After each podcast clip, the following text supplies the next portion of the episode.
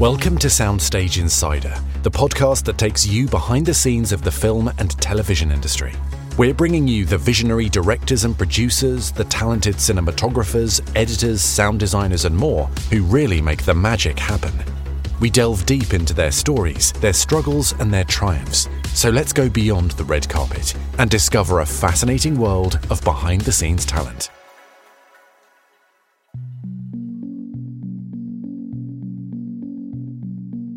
Hello there, welcome to the Soundstage Insider podcast. My name is Jamie, and today we are interviewing Declan Lowney. He is a comedy director, and he's worked on, I'm going to say it, some of my favourite ever shows.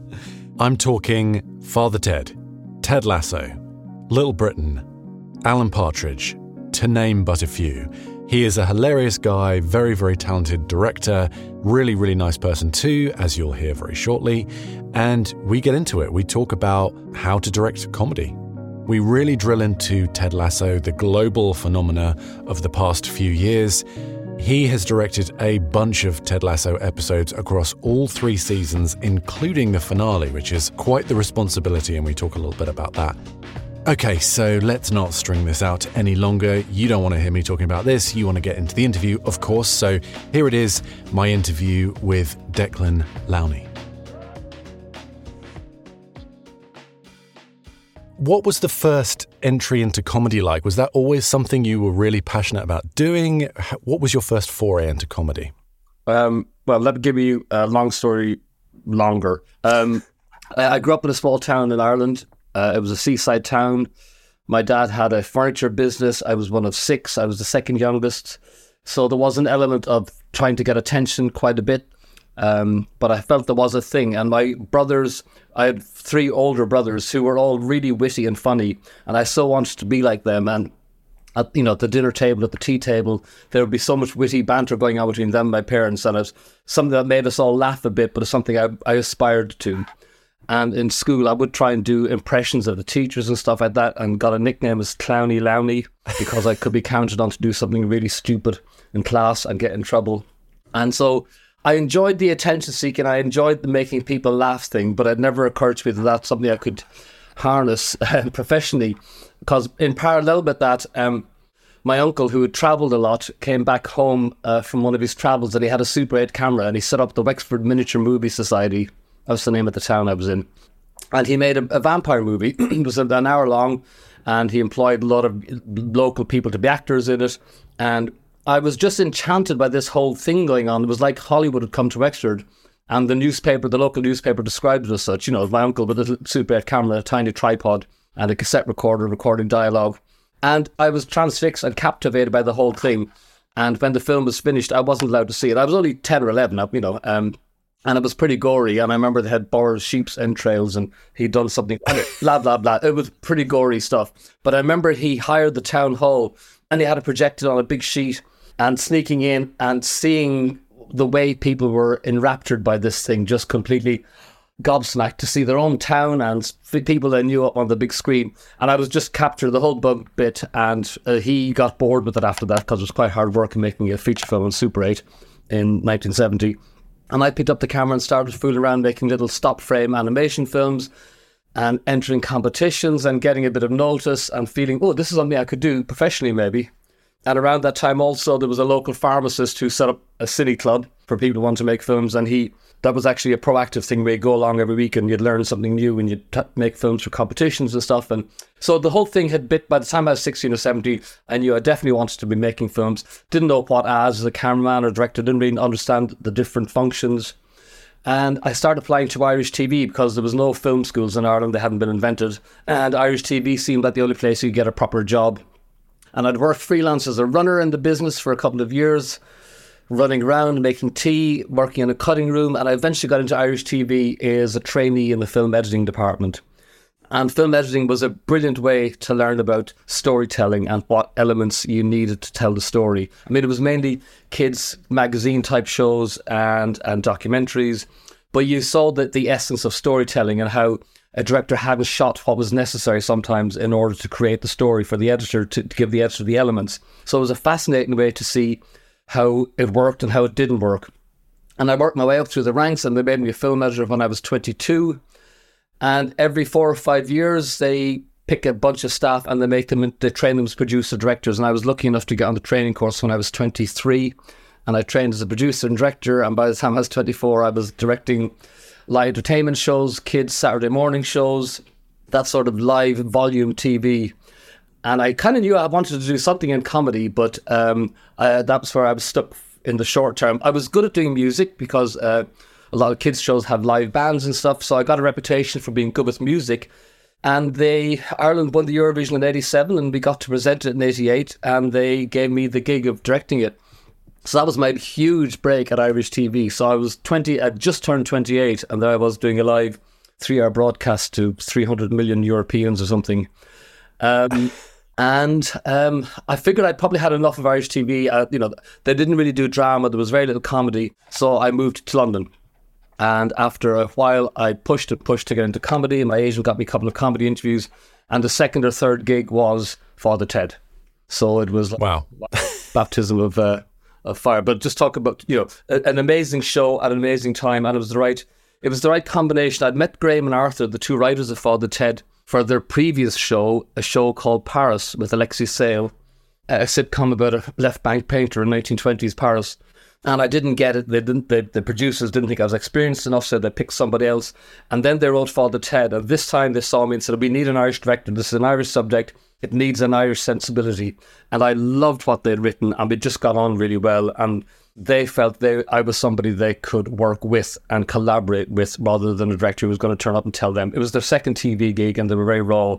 And I think there was something lovely about the energy of all of us learning together. That's a fascinating journey. it's all over the place, really. Was the fact that you tried a whole, uh, worked in a whole bunch of areas, does this really help you when it comes to your directing work? The fact that you know what it's like to be in the shoes of all the other people or a bunch of other people on the team, do you think that helps you? Uh, I think growing up through the ranks and literally growing up in Irish TV, you know, I've been in there when I was 18, I came out when I was 28. I think, you know, growing up in front of everybody and seeing what everybody does and appreciating the contribution everybody makes on the crew is so important. Um, and I mightn't have got that had I gone the film school route. Not that it existed, but I think that is something that film school maybe doesn't give you that practical working literally in every single department and seeing what everybody else does to contribute. One other thing happened, okay? About two weeks before the Eurovision Song Contest, uh, a journalist from the Irish Independent had called up and said, Could they interview me? Because I was a young director, I was trying to turn Eurovision around, I was trying to give it a whole new vibe, a new feel. I felt that the music wasn't important enough and stuff like that. So, you know, it, it was an interesting story. And um, the day came for him to do the interview, and nobody from Irish TV, from the press office, came with me. They just let me go and sit with this journalist for an hour. And I kind of told him what I really thought of Eurovision not quite appreciating that he was going to print every word I said. So I ridiculed the whole thing and said the whole thing was just an excuse for TV executives all over Europe to go on the piss up for two weeks, you know, wear brightly coloured, you know, brightly rimmed sunglasses. It was just, there was a type of Eurovision executive that flooded to these events. And I, from having been in many of them, I, I got the hang of it. And I felt I felt the music just wasn't important. The songs were a bit of a joke. So I kind of laid into the whole thing. And this guy printed every word, and there's quite a few expletives in it, and it looked terrible. You know, the headline was "F this effing thing" or something like that. Says Eurovision man. I mean, it was just you know a 27 year old shouting his mouth off, shooting his mouth off. Um, shooting his feet off. I mean, I shot myself in the foot. Uh, there was uproar on Irish TV. A lot of the crew said, "Why should we work on this if the director doesn't believe in it?" It, it just looked terrible, and was, uh, that went into print just as all the foreign delegates were arriving in Ireland. So RTÉ had to do a huge, a huge operation to sort of to to make it all good. But the producer of the show brought me around to every department head attached to Eurovision, and I had to apologise. And as a humbling experience and as a learning experience, uh, it was brilliant. I learned so much from doing that and humbled myself massively in the process. Yeah, I can imagine that was humbling. So that was part of why it was better to just get out of RTÉ at that point as well after three years. The well, it was a success. Uh, won the Irish Television Award that year for some of that. But uh, yeah, it just I'd, I'd burnt my bridges and it was time to go. So yeah, when you when you came to London, did you have anything lined up? There was a show on Channel Four called The Tube, which was a, a the the Yeah. premier British music show. And near the end of its time, I didn't know it was going to be the near near the end of its time. Jools and Paula they swore at six p.m. on a live link. Uh, Channel Four did a live link at six o'clock before the show, which doesn't go out till ten or eleven. And Jools said "groovy fuckers" in the link, and it went out live, and there was a huge uproar about it, and the show was pulled. So the sh- the tube was cancelled because of that. But Channel 4 wanted another music show and wanted the same people behind it, uh, which was a bunch of people at Tyne Tees Television. They said, Can you come to London, call yourself something else, and we give the contract to make the show, and we're going to call it something else. So that show existed and it was called Wired. And weirdly, there was a shortage of young, vibey music directors in the UK. And Eurovision aired, and everyone saw that and thought, let's have that guy. So I was poached uh, from Irish TV to join Initial TV, and we made a show called Wired. And that was my entry into UK music TV. And I stayed in music for three or four years after that before I started doing comedy. And so I do want to talk about Father Ted real quick because, like I said to you earlier, it is so important to me. I have so many questions, I don't even know where to start. I mean, I would love to talk about Dermot Morgan a bit. Um, but were there any overriding memories when you first started working on that show? I think you did something like 17, 18 episodes, right? So you, you know, you did a lot of work on that show. Yeah, I did the first two seasons and I did the Christmas special. And then I left to do a movie, and the movie collapsed. Right. Yeah. So let's start with Dermot Morgan. Then he was such a tragic loss. He, you know, he he died very young, and Father Ted was huge at the time. I think I remember it vividly. Like the third or fourth season was airing. I think when when he died. Uh, he, he died the day after they recorded the last episode. They were Wow. in studio on Friday night. He had a, a, a Friday, and he Saturday evening had a small party at home and had a heart attack at dinner. Oh.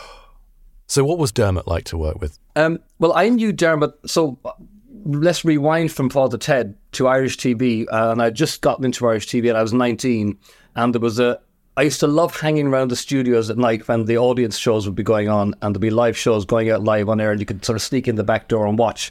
And there was a show called The Live Mike presented by Mike Murphy. And it was a live one hour entertainment and variety show with some comedy in it from 8 to 9 o'clock on a Friday night and I would stay behind every Friday and sit and watch. And Dermot was always the guest. He was he was a regular running comedian on the show, and he had a character called Father Trendy, who was uh, uh, based on, on a priest who used to write a column for the Sunday World, and I can't remember his name.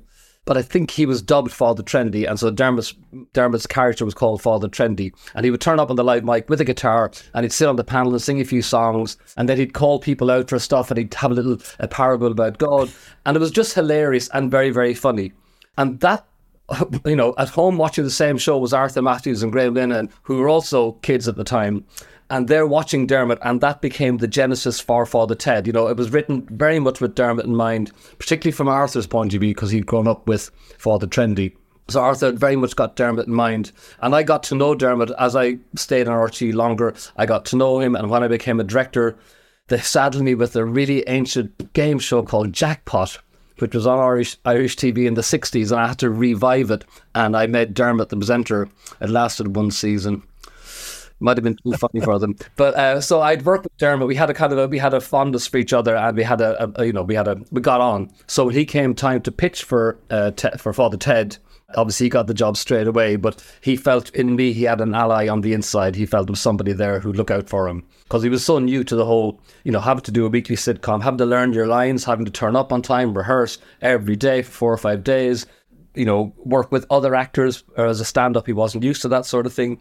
So there was a lot for him to learn. And I think it really helped him that he had uh, an ally on the inside. So you said you worked on the first two seasons of, of Father Ted. So obviously you know it's funny because it's hilarious. But were you aware that it was going to have such an impact? It did. It, it was pretty rock and roll at the time, right? When it was going out, it, people reacted positively to it. No, I mean, I, uh, Channel 4 were, were great. I think they ran it twice the first season. I think they ran it once and then ran it again pretty soon because I think it hit people and people going, what the fuck? Uh, and and they commissioned season two. And I we were actually in the West of Ireland shooting season two when the BAFTAs happened. And we got a nomination, which was very exciting. But I think, I, I don't think we quite appreciated um, what we had until the BAFTAs. I mean, the, we won the BAFTA I'm trying to remember the timeline now. I think when we won the BAFTA for season one, we had just started shooting season two. And the confidence boost that gave us, and particularly gave Graham and Arthur with their writing and their whole approach to Ted and how far they could push this guy and how far they could push the character and the characters and the zaniness of the world. They got huge confidence from that. And I think that's why season two, it kind of went like that, you know, in terms of the, the madness and the craziness of it all season one, by comparison, when I look back on it, is very, very raw. You know, we, we were a bunch of people not quite knowing what we were doing. Uh, we were all kind of first timers.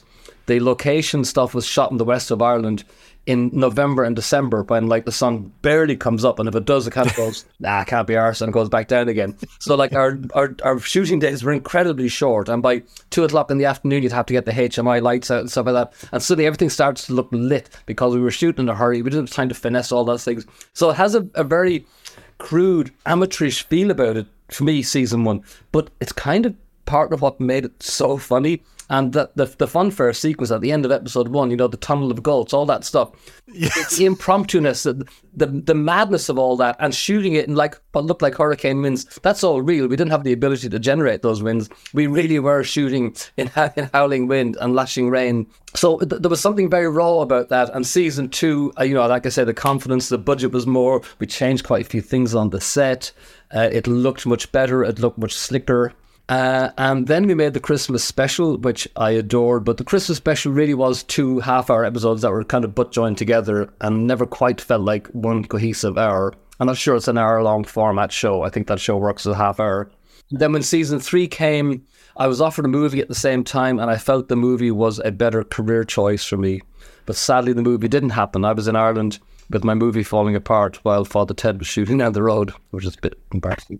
I could talk about Father Ted for the rest of this episode, but I won't. I'll I'll save it because uh, you know I, I know it's not as well known in this country at least as it is in the UK and Ireland. So let's talk about comedy in general and and directing comedy. How does directing comedy in particular, and we will steer this towards uh, Ted Lasso shortly.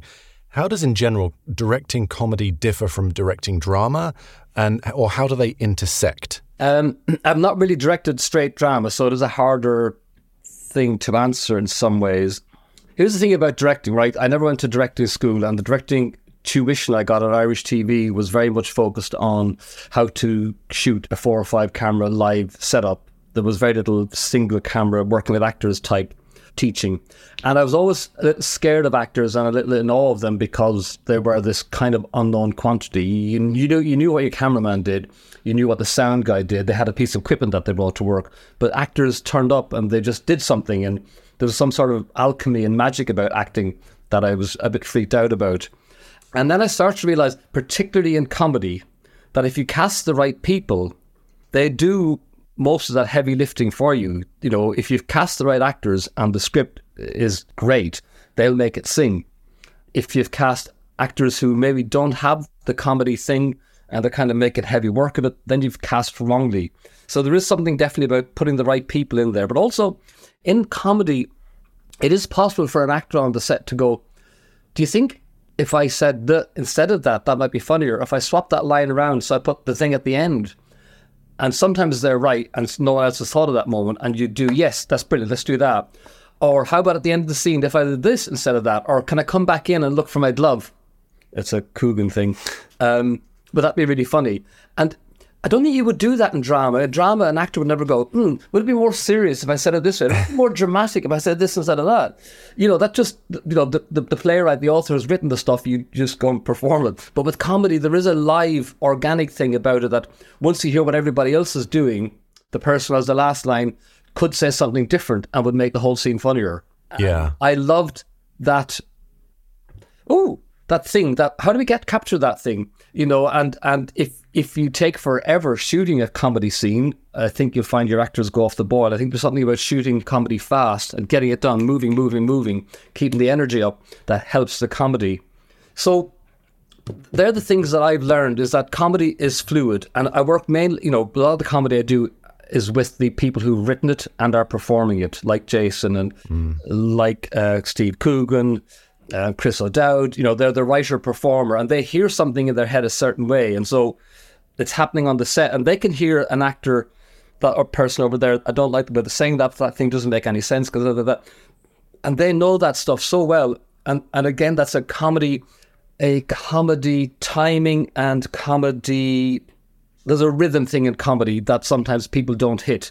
And I love when Jason or Steve would hear that and spot that and go, there's what's wrong with that. And here's how we fix it.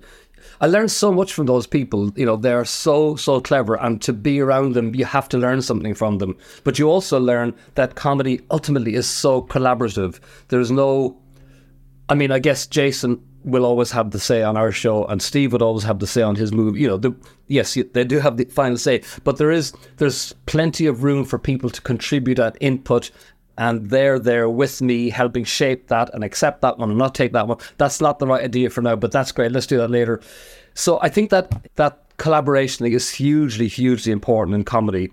And with Coogan, I I learned that he never stops writing the comedy, even after you've shot it.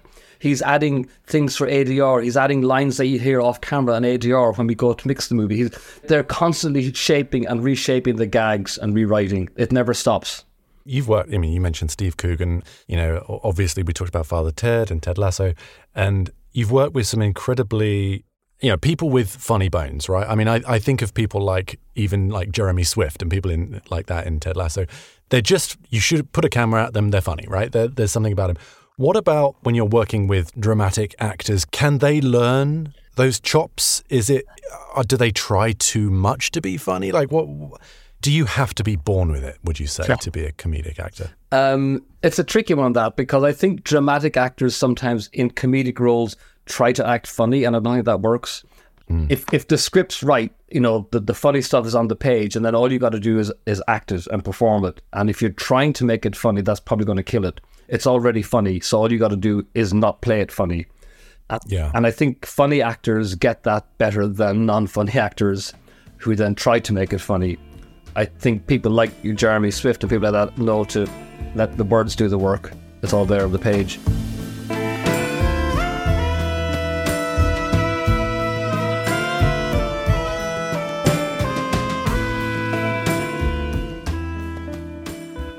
So, if you find it funny on set, is it therefore going to translate to an audience? Is there an inevitability about that? Or is it still somewhat mercurial what really translates? I, I, think it depends on the context. You know, dialogue can be very funny when you hear it, and a bit of slapstick can be very funny when you see it. And I, I, I love laughing, and I do laugh on the set. And sometimes I get in trouble because I laugh during a take, and I'm aware. but I've tried to a, I think the performer likes hearing somebody laughing, and when we are rehearsing it and the crew are all laughing, I absolutely love that. I love when you bring the crew in to watch. You know, you block a scene with the actors with nobody there, then everybody piles into the room and say, "Here's the scene," so everybody gets to see one run through before you break it down into shots and work out where everything goes. But usually there's laughter. When there's laughter at that point, you've that's a very good, you know, a very good sign. And you know, we're going to then spend three hours shooting that scene. So people are still laughing and smiling at what they're hearing after three hours. That's a really, really good sign. So I think that laughter thing is important. I think the, I think the actors love to hear the crew laughing and love to know that it's landing with the crew. Yeah, that was going to be my next question. Actually, was you know once you've heard a joke like two or three times, it likes like haha, it's not very funny anymore. So when you're shooting a take multiple times, it must be kind of hard to keep that perspective. Is this is this still funny? It like, is. That's why you know it, it. You know, if someone's going, yeah, I think that guy in the background, you know, might have looked at the camera like briefly, and you know, fuck it. It doesn't matter if what's going on here is really funny. Then we've got it in two or three takes. But you know, that's that's what I mean about shooting fast. You just got to do it and move on and move on and move on. But going back and agonizing over, oh, that light, maybe if I tweak that, you know, it's, it's DPs are frustrated by this, but comedy isn't a, a DP's medium. You know, the DP tends to be a little overlooked in comedy. Uh, we just want to make sure we can see everybody's face and they're in focus. I, I mean, there's more to it than that, but you know yeah. what I mean? It's, it's, it tends not to be a photographic medium comedy, if you like. Um, I kind of get a hard time over that, do um, um, but it is about speed and and not agonizing over shit that's not important. Yeah, and it is you know being a comedy director. It is about knowing where to put the camera. There's two sorts of gags, and there's visual gags and there's dialogue gags. And dialogue gags, you know, there was a thinking that you cut to a two shot and the two people said the funny lines to each other and it played best as a two shot. But in a two shot, you know, you are seeing profiles. If you want to see people face on, you've got to do over shoulders. So you've got to cut between them. And I think a lot of comedy does play well in, in cutting because it's so fast. You need to see their faces, but you also sometimes it's funny to see the reaction sooner than the person who's saying the sentence, the funny line has finished. Sometimes it's better to see the reaction a beat or two later. So playing with those, the timing of that stuff in the edit is really where you can make stuff funnier. And I think you gain extra comedy from that. But the other type of gags, the visual gags, it's about where you put the camera and what the camera sees when the funny thing happens. But if the camera is a bit too far there, you don't notice that thing that made that funny thing happen. Well, you tripped over that guy's foot but I can't see that. But put the camera there, then I can. It's it's just it, sometimes it is knowing where to put the camera. So that's yeah. that's comedy directing, knowing where to put the camera and shooting lots of reaction shots. okay, simple as that. I mean, Ted Lasso, the, the, big scenes in Ted Lasso in the locker room, it's full of cutaways. It's full of people reacting, turns, looks, smiles, all that stuff. All the locker room scenes full of that stuff. It's, it's really important to get all those reactions. So you mentioned there the importance of editors, and I've spoken to a whole bunch of editors recently. For some reason, they've all kind of come together, and the editing process is really just such a critical part of the process. It's probably the most critical point, right, where you can craft whatever it is that you're working on. So how how collaborative are you with the editors? Do you sort of leave them to do their thing, and then you review what they've done, or are you giving them instructions? Are you getting in with them? How how does it work? It's it's different. Uh, so on British shows, we tend to make sixes. Father Ted was six episodes. Little Britain was six episodes. You would tend to be director of all six episodes, and then you would edit all six episodes. So you prepped six episodes, shot six episodes, edited. So that's probably a twenty-four week run. So you spend six months doing a six episode block. Over here, we tend to do two two episodes at a time. Then there's another director. Then there's another director. Then there's another director, and the, the way American directing works, the showrunners look after the edit. So you shoot your episode, and on the last day, you've gone.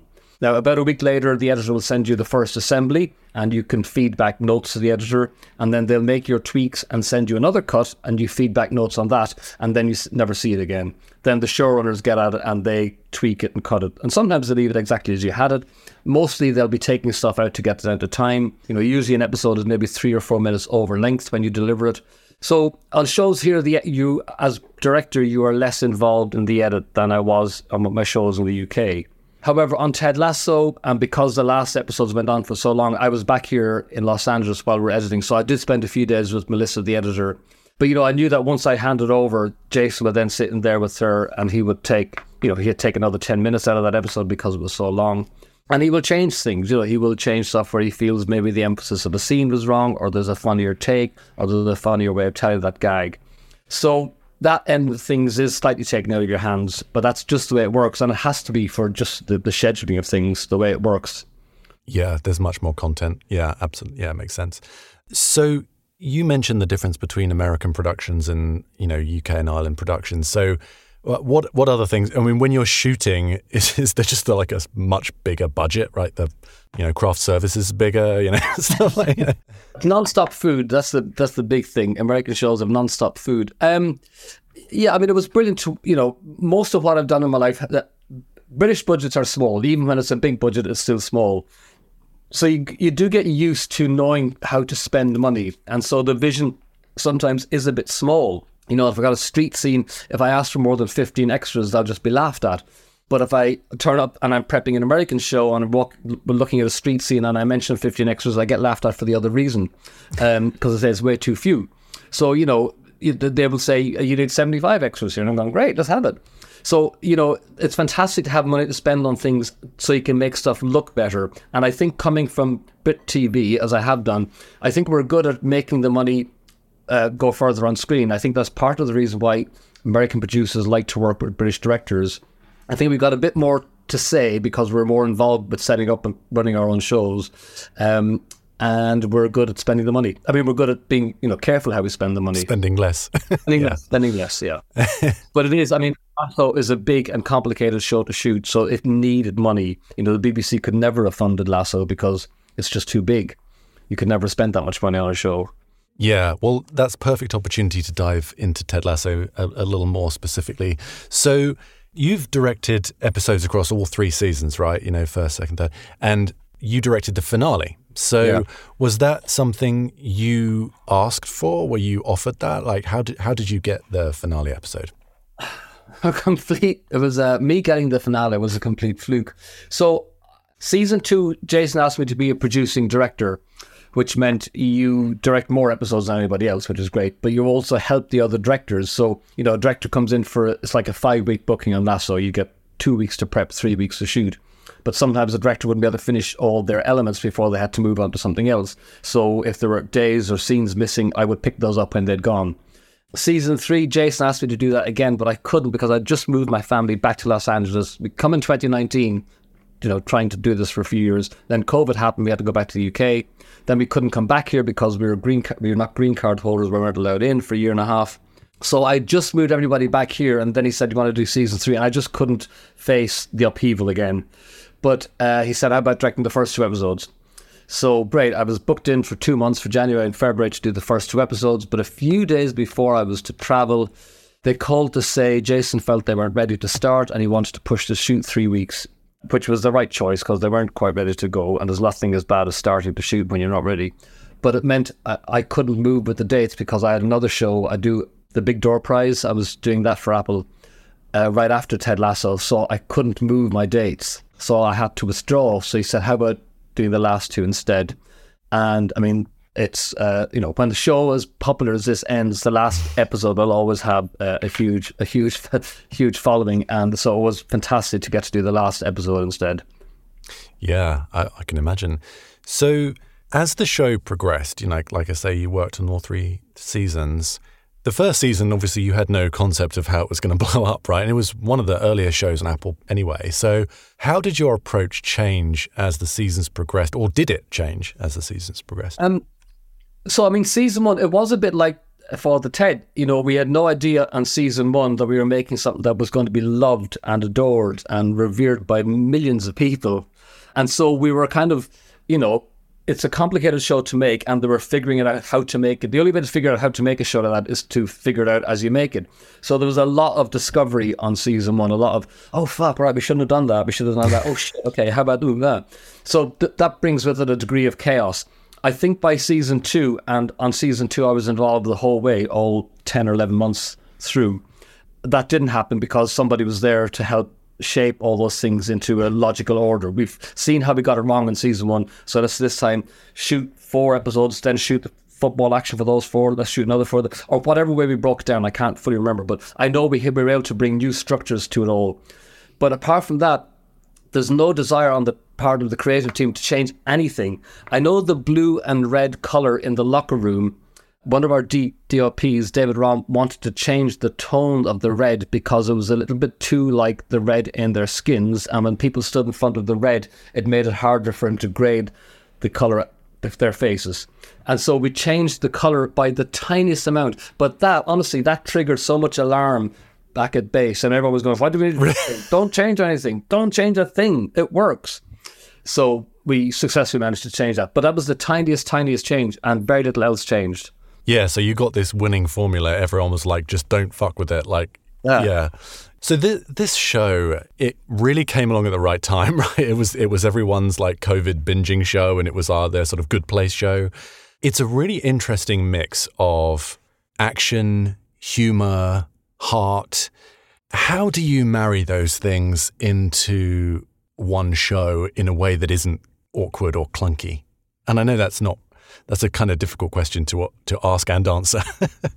I mean, I, I, I don't know what the answer is. I mean, I don't know the question. No, I do. I, am not quite. um, the thing is, it's it's you know, it's written down, and in, in, the writing, they've gone from I'm really laughing at that to oh shit, Keeley is brokenhearted. Oh oh uh, oh Jamie, they kind of worked that sh- stuff out, and so that is what you get given, and it works. But you know, when you're making a show like that, you don't know the the power of that when it contrasts with this next scene until you shot the two scenes and you put it together. And that's when you go, fuck me, that's really powerful.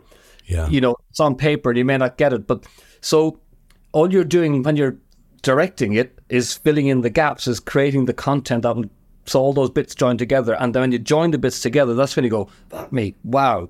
So it's very simple in a way, but it is it, it is coming from the writers. All that stuff is on the page but none of us quite knows how effective it is until you join all the bits together. Yeah. We knew we had something special, but I don't think we quite knew it was going to be that amazing. And had it not been for COVID, you know, had this show just come along when things were normal, I'd like to think it would have cut through, but you know, it's hard to know, isn't it? There was so much stuff out and there was nothing like this, but it might have just got lost. You know, there's so much. What's the Seinfeld thing? No hugging, no learning. Um, yeah. Lasso was the exact opposite, wasn't it? Lots of hugging, lots of learning. And so it was very anti the conventions. You know, a lot of comedy is cruel, isn't it? A lot of comedy is a bit mean. And this was comedy where nobody was being laughed at, particularly. There was no butt of the jokes. Yeah, absolutely. Um, so I asked, I asked sort of my community if, if they had any questions, and I've got a couple of questions here from the community, so you can blame them if you don't like the questions. Uh, Lisa Leonard asks, how was he able to get all of the football scenes to look amazing when, as I understand it, only a few of the actors had real football skills? Good question. Um, I would say that all the actors, I don't think we doubled anybody in season two. There might have been one or two stunts, but for the most part, everybody's doing that for real. And Phil Dunster, Jamie Tartt, he is fantastic at taking a fall and making it look like it really hurt. And that's actually a character thing as well, that Jamie does sometimes go down, make like he's really hurt, but isn't really. So Phil's a good player. Danny Rojas, I think Danny, I think Cristo was a professional player who turned an actor uh, yeah. a good player. They're all pretty good players, basically, but they we, we rehearse. So the football scenes are blocked in advance by a football person who works with our third AD, Dan, and Dan and this trainer guide, they take the players who are involved to another pitch and they rehearse for a day or two. So they've all those players have worked out beforehand where they're going to fall, how they're going to fall. I don't want to say too much about the blue screen end of things because it is complex, but when we the green screen end of things, but when we shoot the games, they're shot on an empty field with the green screen wrapped the whole way around it, and all the stadium stuff is put in afterwards. So we have the players, we have the linesmen, anybody who's close, we have those people for real, but the crowd are all uh, put in afterwards. We have shot crowd, we shot hundreds and hundreds of crowd individually as tiny little figures, and they're all placed in the stadium. I mean, we shot hundreds of them, and they're replicated to make 50 or 60,000, whatever it is. But the players do the stuff for real, but we do cut around things to give people time to recover or get back up. And there are times when perhaps the ball might be moved in post production. Right. Yeah. Okay. So John Duffin asks Was the apparent chemistry amongst the cast there from the start? There felt that there was a ton of true love amongst almost everyone. It never felt sappy or forced. I would have to say it is true. The vibe and the love between the cast is very real. Theo Park, our casting director, did an amazing job of pulling in such a diverse range of really interesting faces and talents to make that team up. And obviously, Jason will have been across all the casting as well. But when you've got an actor like Jason who's who's the boss on the show, you know, none of those actors are going to turn up and be difficult. No one's going to give you a hard time. No one's going to be a bit, hey, you know, everybody's there going, fuck me, this guy's in charge. He's really good at what he's doing. Let's not, you know, you don't you don't play up in front of Jason Sudeikis. Basically, it keeps everybody in shape.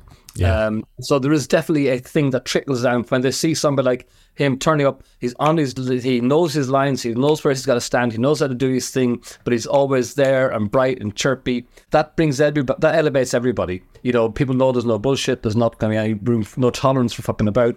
Everyone's there to work and have a good time and people did have a good time. Plus, the people making the show have a really good time. I mean, there is a fantastic atmosphere on the set of Ted Lasso, and I think that comes across on screen. I've been on people's sets where there's barely a word being spoken, where the atmosphere is pretty tense. You can just tell this heavy shit gone down, and I think you can see that on the screen. You know, there've been times when things have gone wrong on a set, and maybe people get a bit shouty one day, but I can see that in the rushes. So for the most part, it's not like that. Lasso is a lovely atmosphere and a wonderful set. I think that comes across in what we do as well. Yeah, it absolutely does. Yeah, 100%. Okay, I've got to let you go, so I'm going to leave you with one more question. What is your advice for those looking to get into comedy directing? And I, I understand that it's different now to when you started, but um, what would what would your advice be? Well, it's kind of easier and it's kind of harder, isn't it? Because you know, picking up a Super 8 camera and buying a cartridge of film and shooting a thing and lighting it, editing it, and putting sound on it was so complicated. And now, you know, with your phone, you can do all of that yourself. You don't need anybody else. You can be your own director, sound man, DP. You can do anything with an iPhone. And it's never been easier to put something together and then put it out there, stick it on YouTube and get people to see it. The only thing that's harder is that there's a lot of people doing it and you've got to have something very original to say. But I do believe if you have something original to say and if you have an original voice and a funny idea, and you're able to demo that in a three minute or a 30 second film, that that's a great way to get your foot in the door. You know, the studios, the producers, everybody needs scripts. Scripts are at an all time premium, you know, and funny, funny scripts are always at a premium. So if you've got the ability to write that and can showcase it somehow, I kind of feel you will get seen, you will get listened to. Perfect. Okay. Well, thank you so much. That was fantastic advice, and you know, great to hear behind the scenes of some of my favourite shows of all time. so I appreciate it. thank you so much, Jamie. I, I loved your questions, and I, and thank you for being such a fan of everything that, that begins with Ted in my family. Yeah. Any other Ted projects coming up that you want to? Well, I've reveal? got a son called Ted. Our middle boy is called Ted. You found out my wife was pregnant the day Dermot died, and I, I didn't want to call him oh. Dermot, but uh, yeah. So that I've got a Ted Lowney, who's now 23, 24 and just oh, following wow. Yeah, I love that. Well, thank you so much. I really appreciate that. Take care, Jamie. Thanks. Lovely to meet you and well done with your podcast. I keep listening.